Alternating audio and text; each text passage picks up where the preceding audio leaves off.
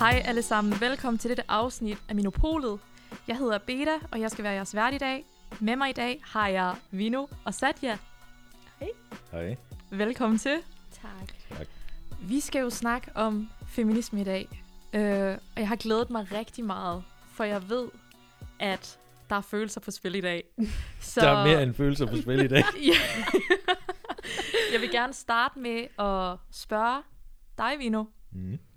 Vil du betegne dig selv som feminist? Nej, det vil jeg ikke. Okay. Og så lige hurtigt over til Satya, inden du uddyber, hvorfor. Vil du betegne dig selv som feminist? Ja.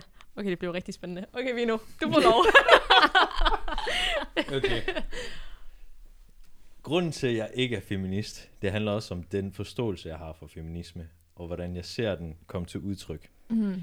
Jeg går ind for ligestilling, men jeg ser bare feminismebevægelsen som øh, en kamp for de hvide kvindes pri- privilegier. Mm. Og der tænker jeg, at det er vigtigt, at vi omfavner alle kvinder og alle kulturer. Okay. Jeg kan godt følge dig i, øhm, i det her med, hvordan feminisme bliver anset som mm. Den hvide kvindes kamp. Ja. Øh, Satya, Ja. hvorfor betegner du dig selv som feminist? Jamen, øhm, jeg betegner mig selv som feminist, fordi at feminisme er jo en bevægelse, der ligesom arbejder og står inden for, at alle mennesker har lige muligheder og rettigheder inden for øh, det sociale og økonomiske og politiske.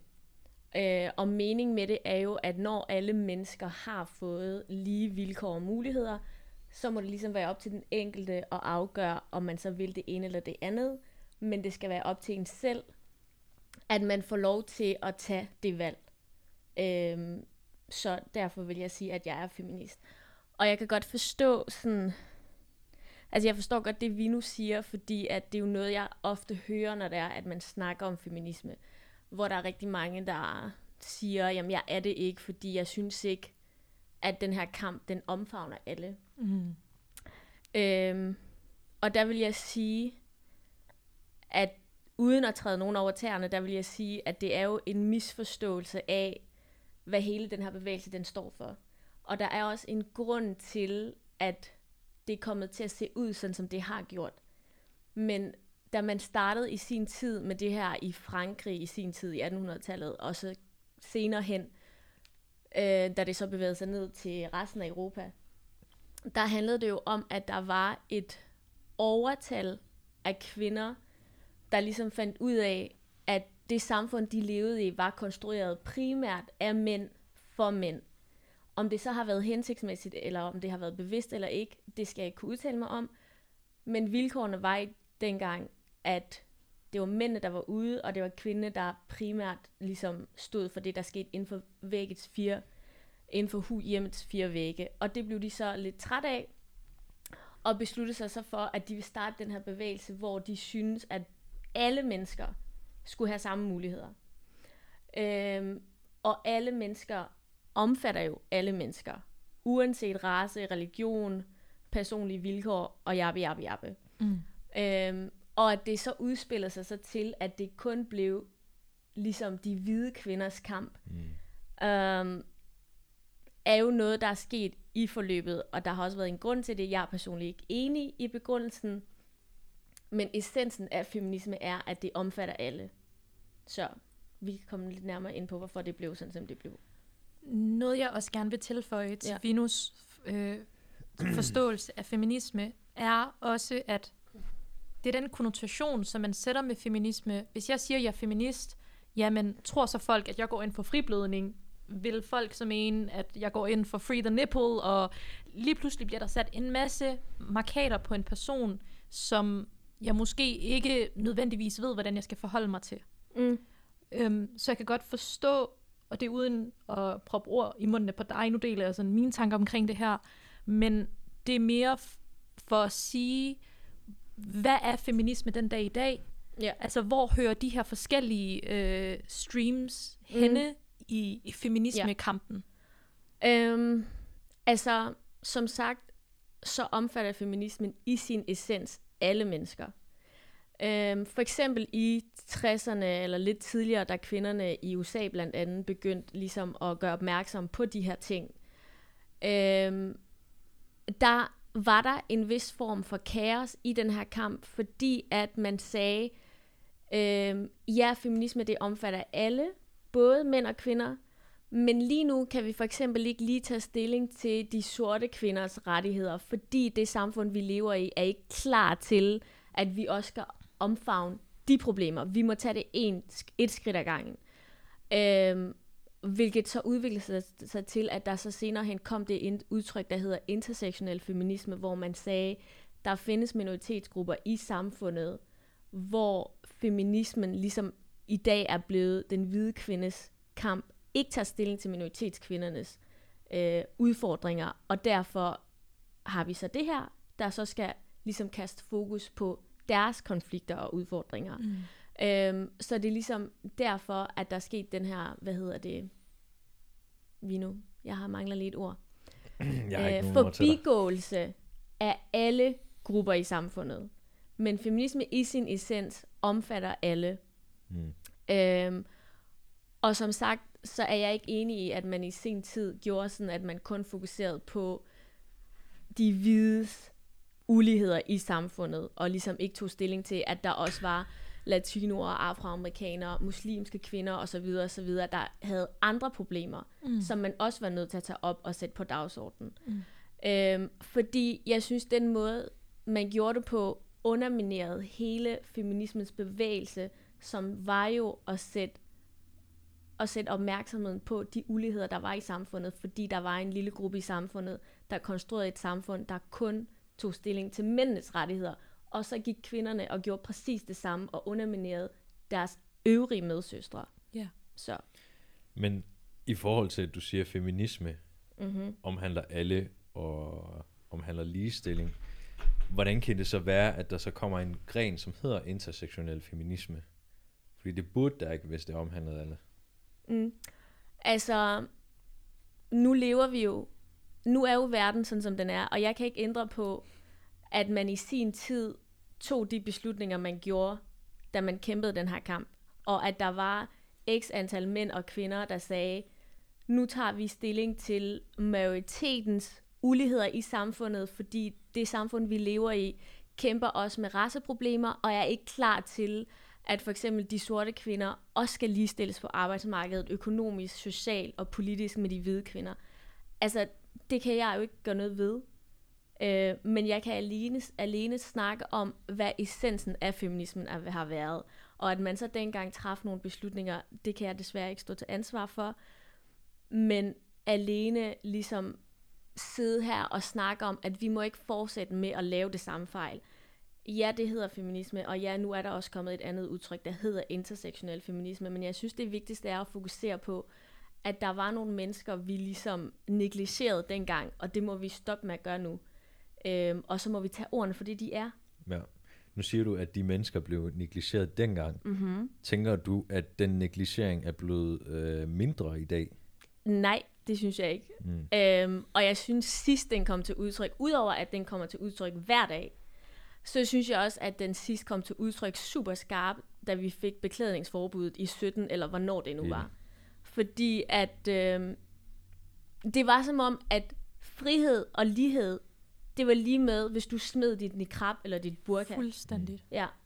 Og der var politikere derude, der sagde, at nu gør vi det her på grund af et sikkerhedsspørgsmål, og så gør vi det også for at hjælpe de her kvinder med at komme ud af det undertrykkende samfund, de nu er i.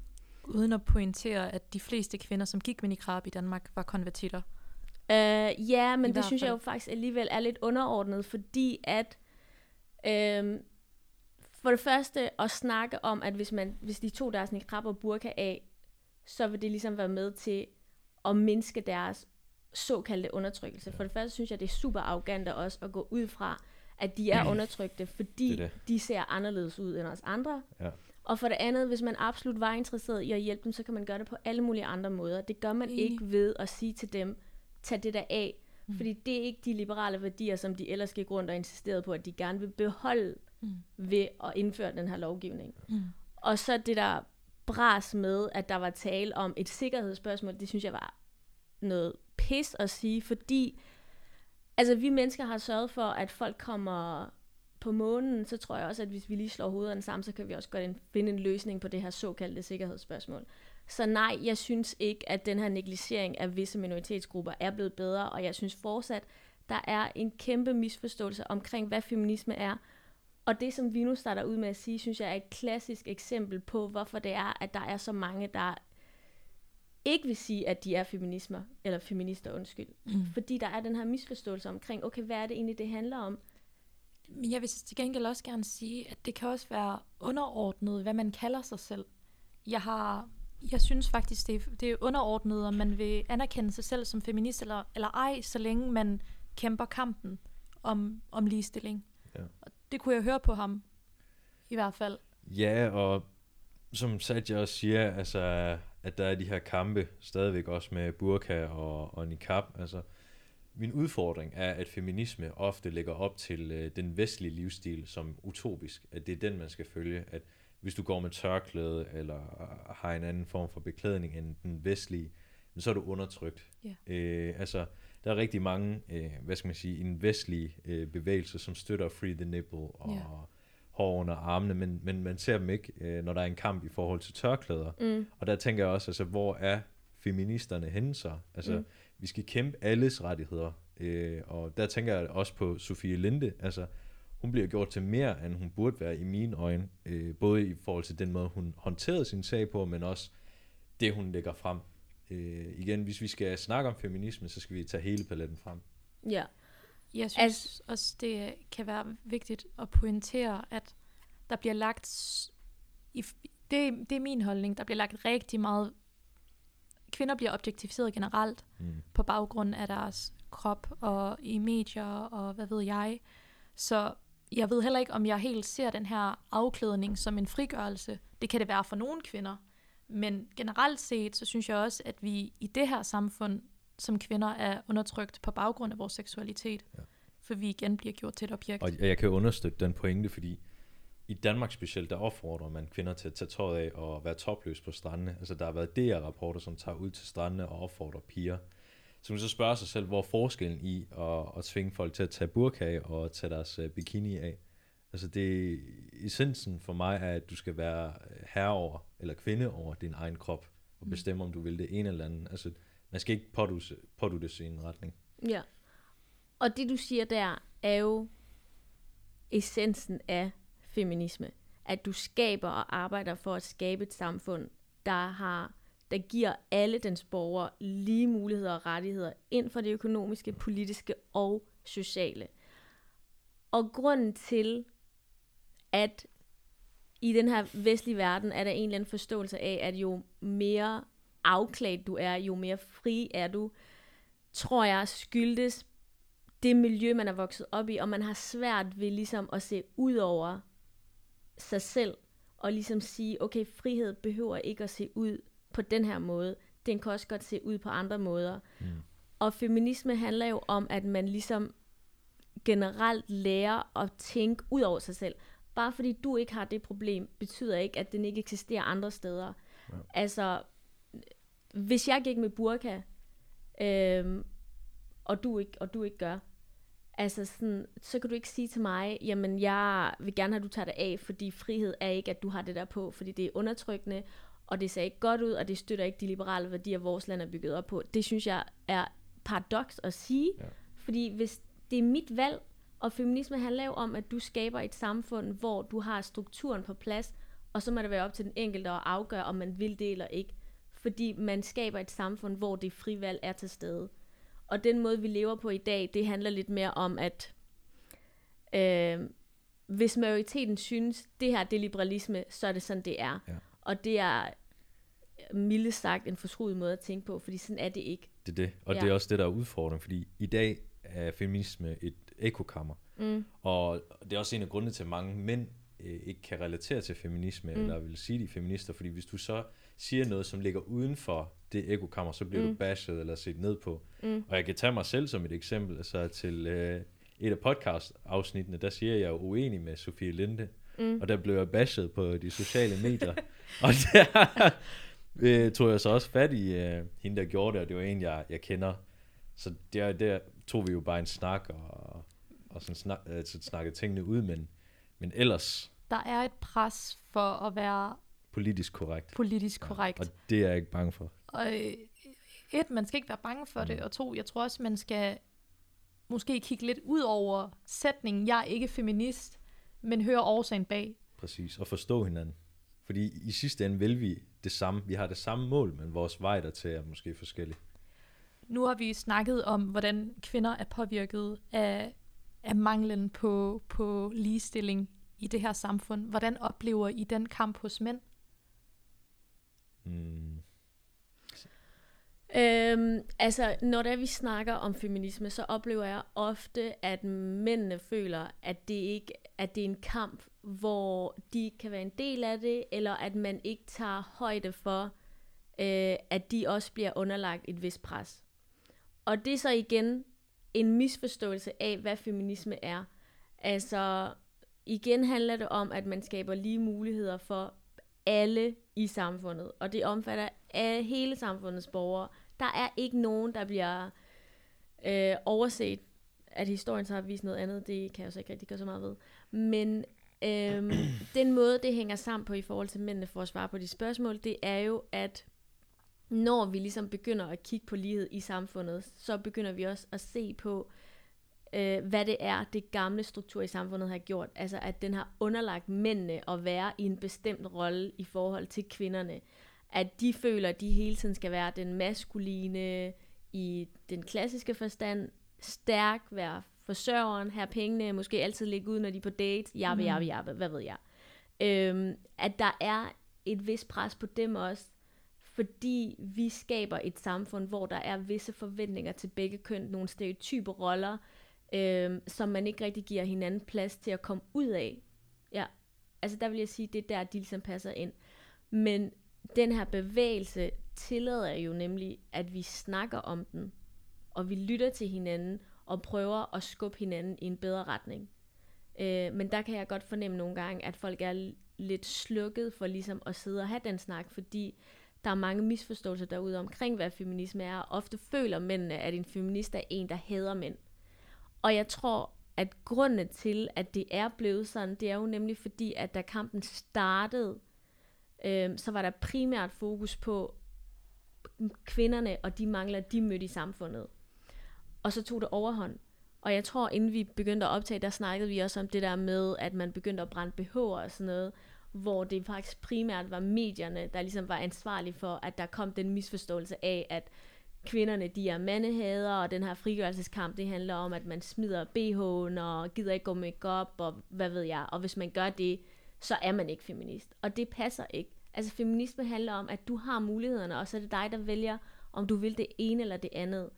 Og selve BH-brændingen og smide på ryggen og sminken og sådan noget, handlede jo dengang om, at man symbolsk gerne vil fortælle sine mandlige medborgere, og bare borgere generelt, at man nægtede at være i mændenes linker og de forventninger, de satte op for en.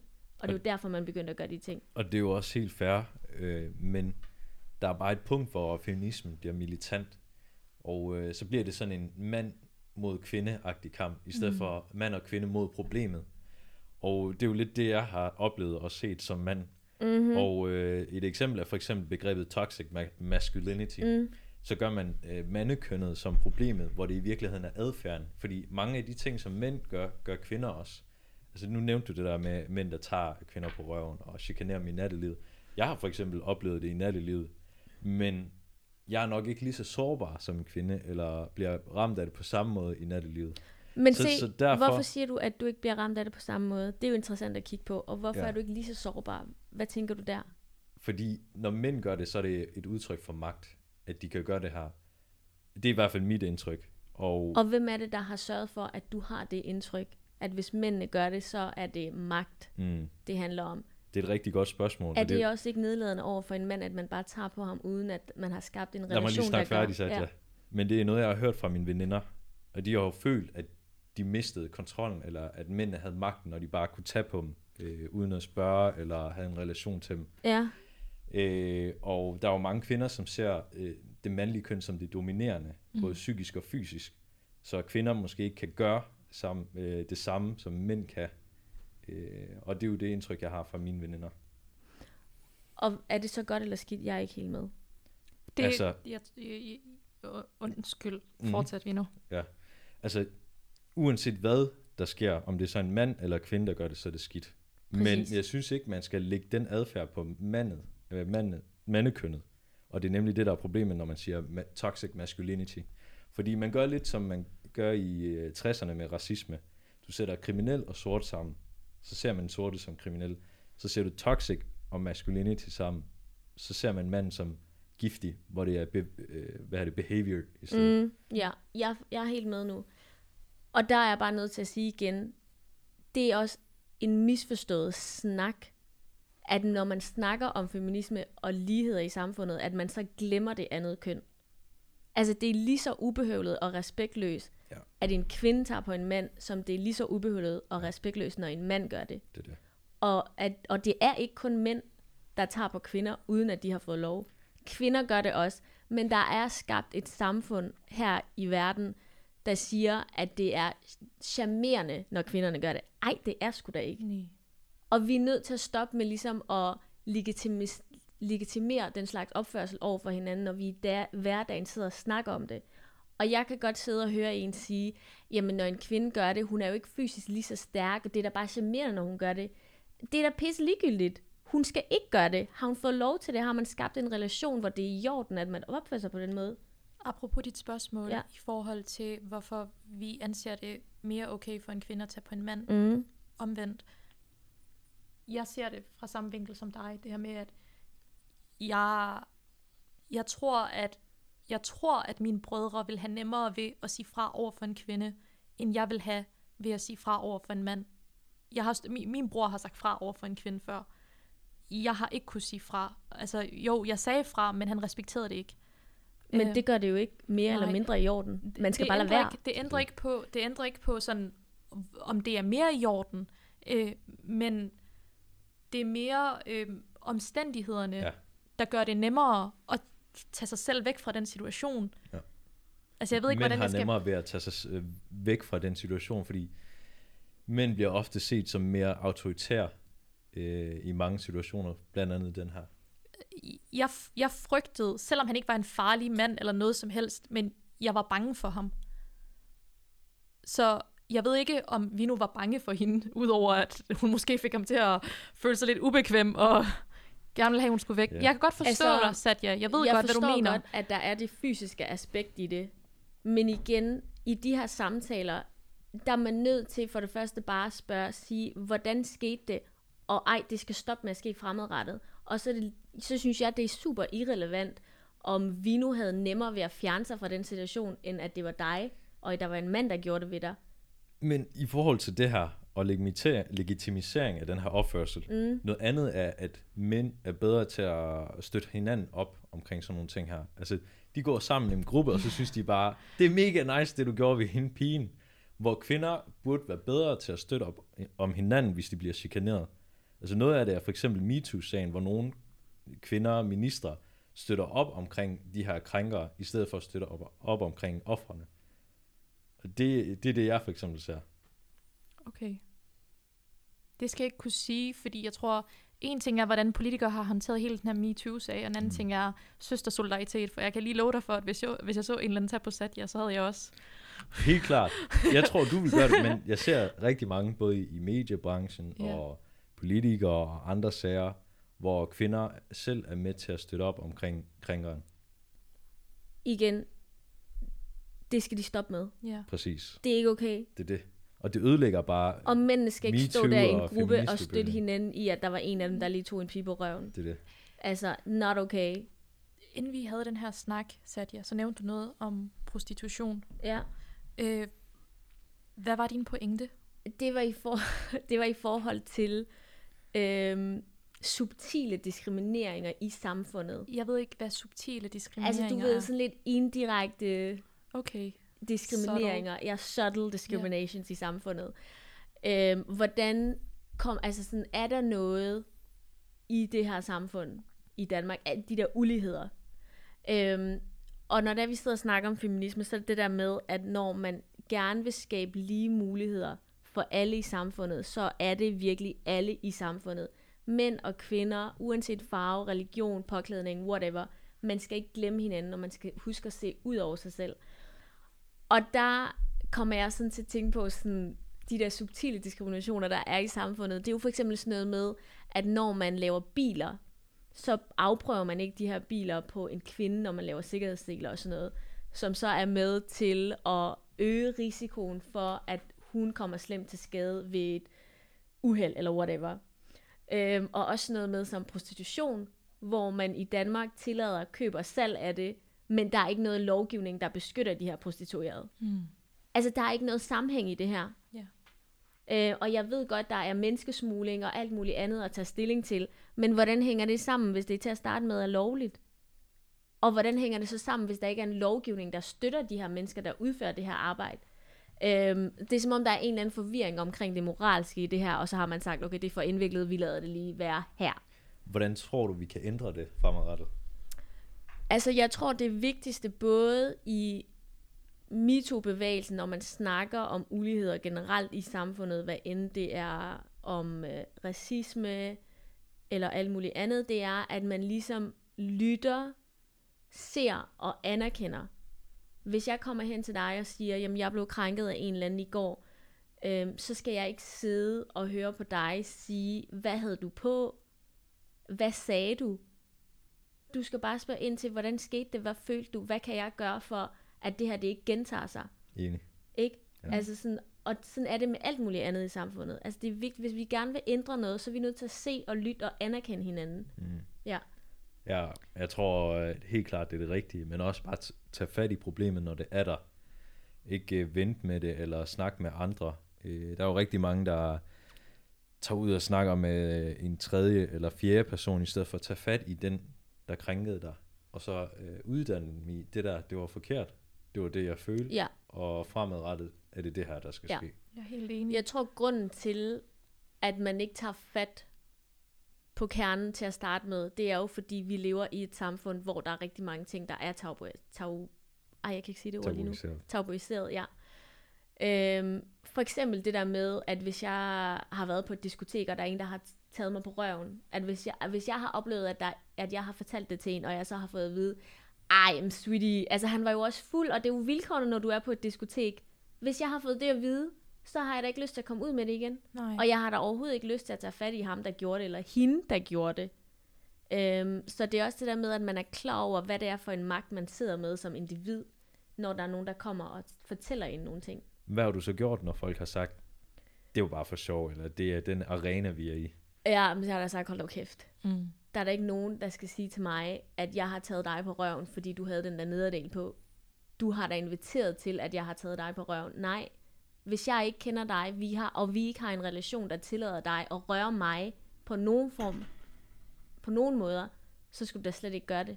Det er ikke sådan, vi møder hinanden som medmennesker. Det Men- synes jeg ikke er Og det er det, der er min pointe, at når du så oplever det, at. Mm. dine veninder også er med til at bakke op omkring den følelse, du har, og, og det, at det, at det ikke er i orden. Ja, altså jeg har jo de tanker, jeg har, fordi mm. jeg har venner og familiemedlemmer, og jeg har set og hørt og læst, og ligesom sørget for at uddanne mig selv inden for det her område, livet generelt. Altså sådan, ens oplevelser er jo med til at, danne, til at, ligesom at forme en. Så jeg har jo nok haft oplevelser, hvor jeg er blevet gjort opmærksom på, at det der det ikke er i orden, og så har jeg lært at sige fra. Noget, som jeg er uforstående overfor, det er, at jeg tror, jeg tror langt de fleste vil sige, at de går ind for ligestilling. Jeg ved ikke, om de vil kalde sig selv feminister. Men samtidig er der ekstremt mange mennesker, som stadig opretholder de her Lyden. kønsroller. Ja. Og den her, de her sociale strukturer i forhold til, hvordan skal en kvinde opføre sig, hvordan skal en mand opføre sig. Så selv hvis man ligesom handler på den måde, som du opfordrer folk til at handle i de her situationer, hvordan kan man så komme tættere på, på ligestilling, hvis, hvis majoriteten tror på de her kønsroller, og ikke er villige til at ændre dem, fordi det gavner dem, at en mand betaler på første date, eller hvad Men ved er det jeg. også et problem at fastholde kønsrollerne? Ikke hvis du spørger mig. Ja. Altså, det, jeg tror bare, det hænger tæt sammen. Mm. Altså, og man kan jo heller ikke bare gå rundt og lade det blive sådan en... Tas, altså sådan, øh, hvad kalder man sådan noget?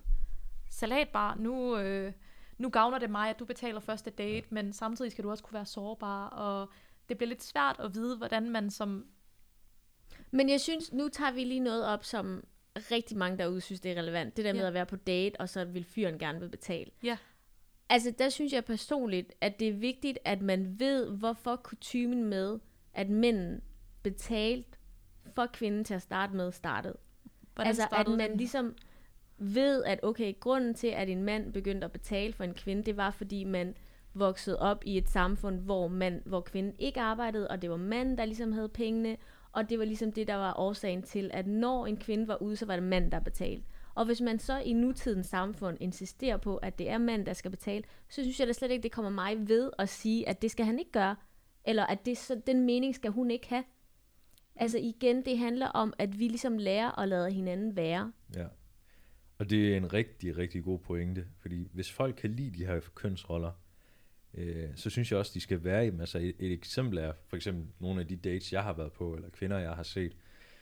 Øh, der har de for eksempel sagt til mig, øh, må jeg ikke lave mad til dig, eller må jeg ikke stryge din skjort? Okay, og det, vi nu.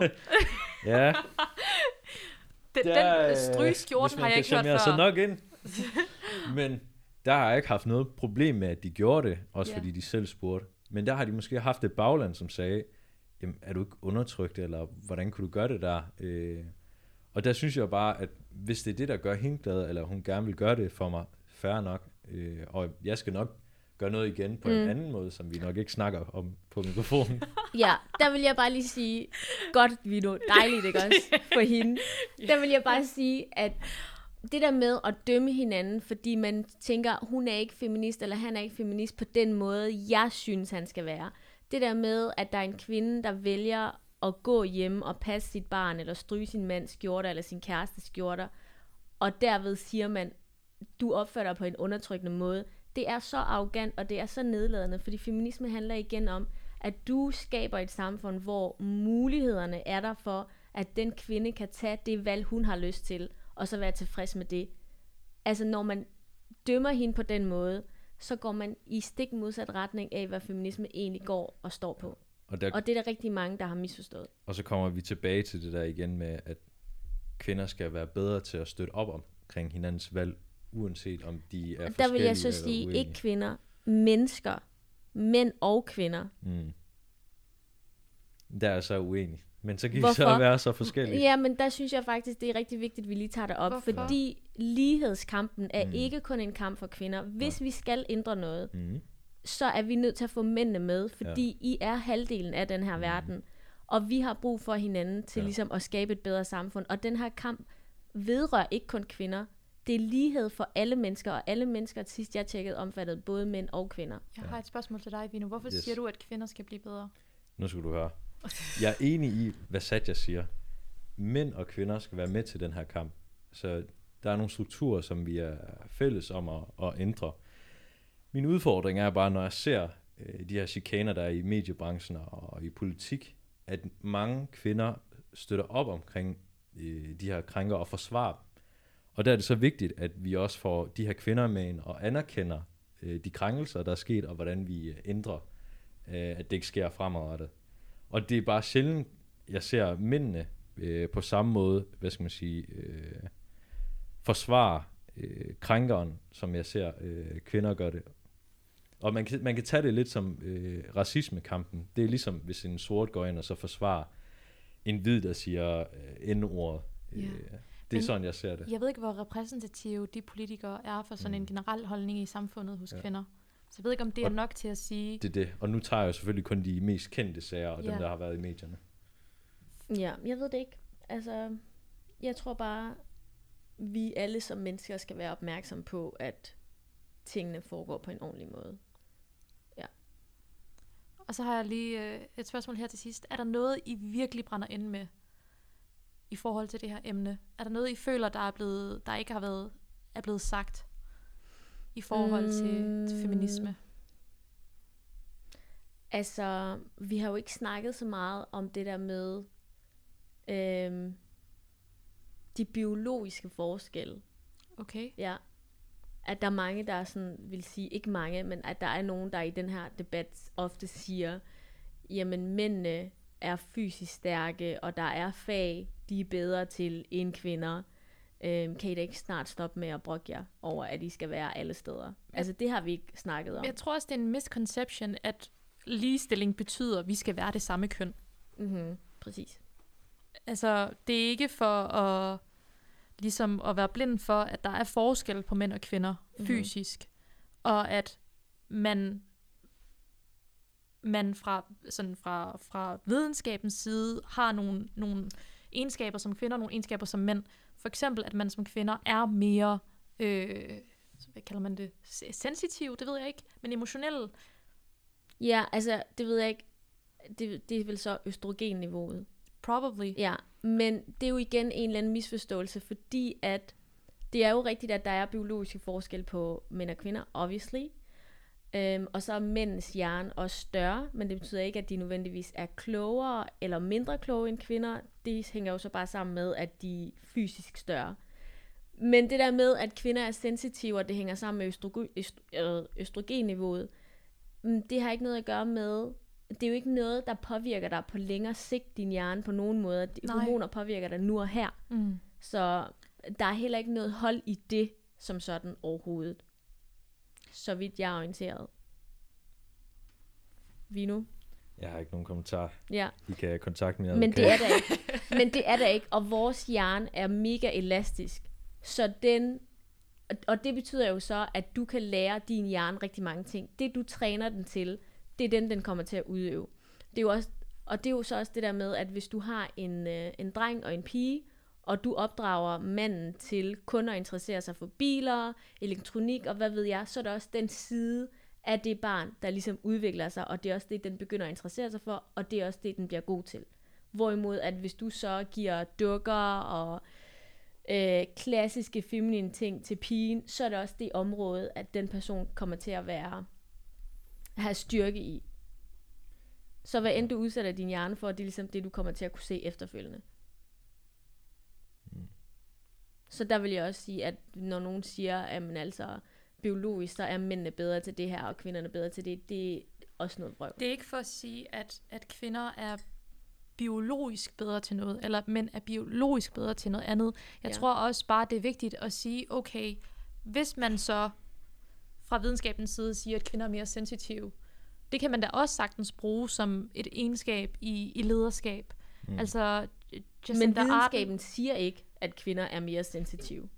Vi må have en person inden for det Ja. felt, som kan afgøre det, for jeg ved det ikke. Nej, jeg tror Ja, ikke, vi okay. har viden nok omkring det. Men Øh. apropos lederskab, Ja. lad os prøve at snakke om det, fordi Børsen har jo øh, lagt en artikel op, hvor de siger, at der er sket nogle ændringer i nogle topposter, men du ser ikke nogen kvinder. Ja. Mit spørgsmål er så, hvorfor har vi ikke flere kvinder i topposter?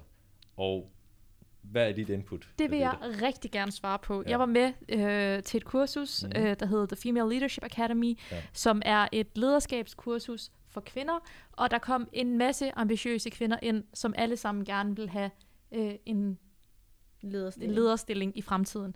Der havde vi, øh, jeg husker ikke hendes navn, men vi havde en inden, som holdt et foredrag i forhold til ulighed. Øhm, hun kom ind på det her med, at the power distribution i Danmark, det kan godt være, at udad til virker vi som et land, der er meget fremme i forhold til ligestilling, men reelt set, hvad er, hvad er ligestilling? Det handler om magt. Og den magtfordeling er ikke udlignet i vores samfund. Der er 427 mennesker i det her land, som er de mest indflydelsesrige. Ja. Og det er inden for erhvervslivet. Og der var nogle fælles træk. En af dem var, at de alle sammen havde kontakter til kongehuset. Det skal jeg ikke kunne sige hvorfor. Men jeg tror kun det var 16 ud af de der 427 mennesker, der var kvinder. Og det er de her mennesker, som tager beslutningen om, hvordan man giver den der magt videre. Ja. Og oftest, så giver de den videre til deres sønner, eller til en anden mand. Mm. Og det var primært, når man kiggede på de her lederstillinger, som de her mænd havde, så fik de dem, blandt, som typisk, så fik de dem i gennemsnit efter deres, det andet job, de søgte. Og de var alle sammen i 30'erne. Øhm, så Ja. Jeg tror ikke, at årsagen til, at man ikke ser kvinder i de lederstillinger, er fordi de ikke er ambitiøse. For når man kigger på, Enig. når man kigger på statistikkerne, så uddanner kvinder sig i langt højere grad end mænd. Og når man kigger på de egenskaber, man skal kunne have for at kunne få en lederstilling, så har de dem. Så ud, den der udregning hænger bare ikke sammen. Vi har kvinderne, de er ambitiøse, men de får ikke lederstillingerne. Og jeg vil gerne understøtte det, fordi mange af de virksomheder, jeg har set og har arbejdet i, der er HR øh, ofte kvinder. Øh, HR er med til at ansætte og få frem folk. Og på trods af det er der rigtig mange lederstillinger, som er mænd. Så spørgsmålet så, er det fordi kvinder ikke har lyst til at være leder, eller er det fordi der er nogle strukturer, som gør, at de kan nå op til den øh, stilling? Det kan jeg jo selvfølgelig ikke udtale mig om, men det undrer mig bare rigtig meget, at HR ofte er kvinder, men kvinder ikke får muligheden for at, at komme højere op gennem dem. Ja, altså det er et ret så kompliceret område med rigtig mange nuancer. Og jeg tror, en af årsagerne til, at dem, der sidder på magten, og som er mænd, og som giver magten videre til deres sønner, eller til mænd generelt, det er jo fordi, at vi som mennesker er skabt til at gøre det, vi er vant til at gøre. Mm. Og en af grundene til, at man går ind og laver de her kvoter, det er jo fordi, man gerne vil gøre dem, der sidder på magten, opmærksom på, at der er nogle strukturer her i samfundet, som ikke virker, og der er visse ting, I skal være opmærksom på. Så kig også lige her. Der kan være, der er noget, I kan bruge her. Ja. Så det er jo fordi, at de gør tingene sådan, som de er vant til, og man er nødt til at tage nogle forholdsregler for, ja. at det så ændrer sig. Og man kan jo se det på øh, det amerikanske valg, hvor folk valgte øh, Trump i stedet for Clinton. Mm. Og der var øh, de fleste vælger kvinder, og det er igen det der med, at de gør det, de er vant til, eller ser Trump som en bedre leder end Hillary. Mm. Hvilket er ærgerligt. Ja. Jeg og tror jeg også, tror, kvinder bliver fravalgt på baggrund af barsel, på baggrund af ja, på baggrund af de ting, vi snakkede om, Satya, i forhold til, at kvinder er emotionelle, er, er det ene og det andet, at det er mere conven, convenient ja. at have en mand som leder end som kvinde. Det er ikke min holdning. Ja, men det så igen tænker jeg personligt er en misforståelse, at kvinder er mere emotionelle, fordi de hormoner, vi snakker om, det er ikke noget, der kommer til at påvirke hjernen varigt, det er noget, der sker nu og her. Men jeg tror, et sidste ord, som man sådan ligesom kan runde af med, for mig vil være, at når man snakker om feminisme og ulighed generelt i samfundet, hvis vi skal ændre noget, så er det rigtig vigtigt, at når vi sidder og snakker og er uenige, så er det vigtigt, at man ikke er passiv-aggressiv over for den, man sidder overfor. For det oplever jeg for eksempel rigtig tit, når man for eksempel sidder og snakker om feminisme. Mm-hmm. At hvis der er en, der er sådan, det er jeg ikke, og der er en, der sidder og er feminist, så bliver personen bare super passiv-aggressiv. Ja. Øh, og tillader ikke den, der ikke mener, at vedkommende er feminist, at snakke færdig og stille spørgsmål ved de uafklarheder, vedkommende har. Og det tror jeg er en indikation af, at vi ændrer ikke noget i vores samfund, medmindre vi som sagt lærer at se og lytte og anerkende hinanden. Og hvis der er en, der påstår, at der er et problem, så skal man huske, at den person ikke vil komme til dig gentagende gange og fortælle dig, at der er et problem, hvis der ikke var et problem. Ja. Nogle sidste ord fra dig, Vino? Ja da. Jeg tror afsluttende, som uh, Satya siger, at det er vigtigt at anerkende, at der er et problem og, og stå sammen, både mænd og kvinder, om at løse det her. Øh, men ofte så bliver feminisme bare ved snakken. Øh, vi tager ud på en eller anden talerstol i medierne og siger alt muligt, men vi skal have fat i beslutningstagerne, øh, folk på topposterne, så sige, øh, det er det, det er det, der skal gøres, og det er det, vi får ud af det. Mm. For i sidste ende, øh, når kvinder også kommer op på topposter, for lige rettigheder, så skaber det et bedre samfund og en bedre dynamik. Ja, altså der tænker jeg, at vi nu har delvis ret, fordi ændringer sker jo faktisk på masseniveau nedefra oppe. Så jeg tror ikke, vi skal underkende den magt, vi har som enkelte individer, når vi sidder over for hinanden og snakker, og når folk kommer hen til os og gerne vil snakke om et eller andet. Fordi vi sidder med en magt, som jeg tror ikke, vi selv er helt klar over, hvor stor er. Men der er bare to forskellige mennesker. Helt der er aktivitet, aktivisterne, og så er der beslutningstagerne. Og det er ofte to forskellige hvad skal man sige, grupper eller mennesker. Ja, helt bestemt. Jeg tror, vi vil kunne fortsætte i rigtig lang tid, venner, så jeg bliver nødt til at stoppe jer nu. Og så vil jeg gerne sige tak til Satya og Vino for den her snak om feminisme. I har gjort mig meget klogere. Tak, fordi I lyttede med. Husk at følge os på Instagram og Facebook på Mino Ung KBH. Og husk at abonnere der, hvor I lytter til vores podcast. På gensyn.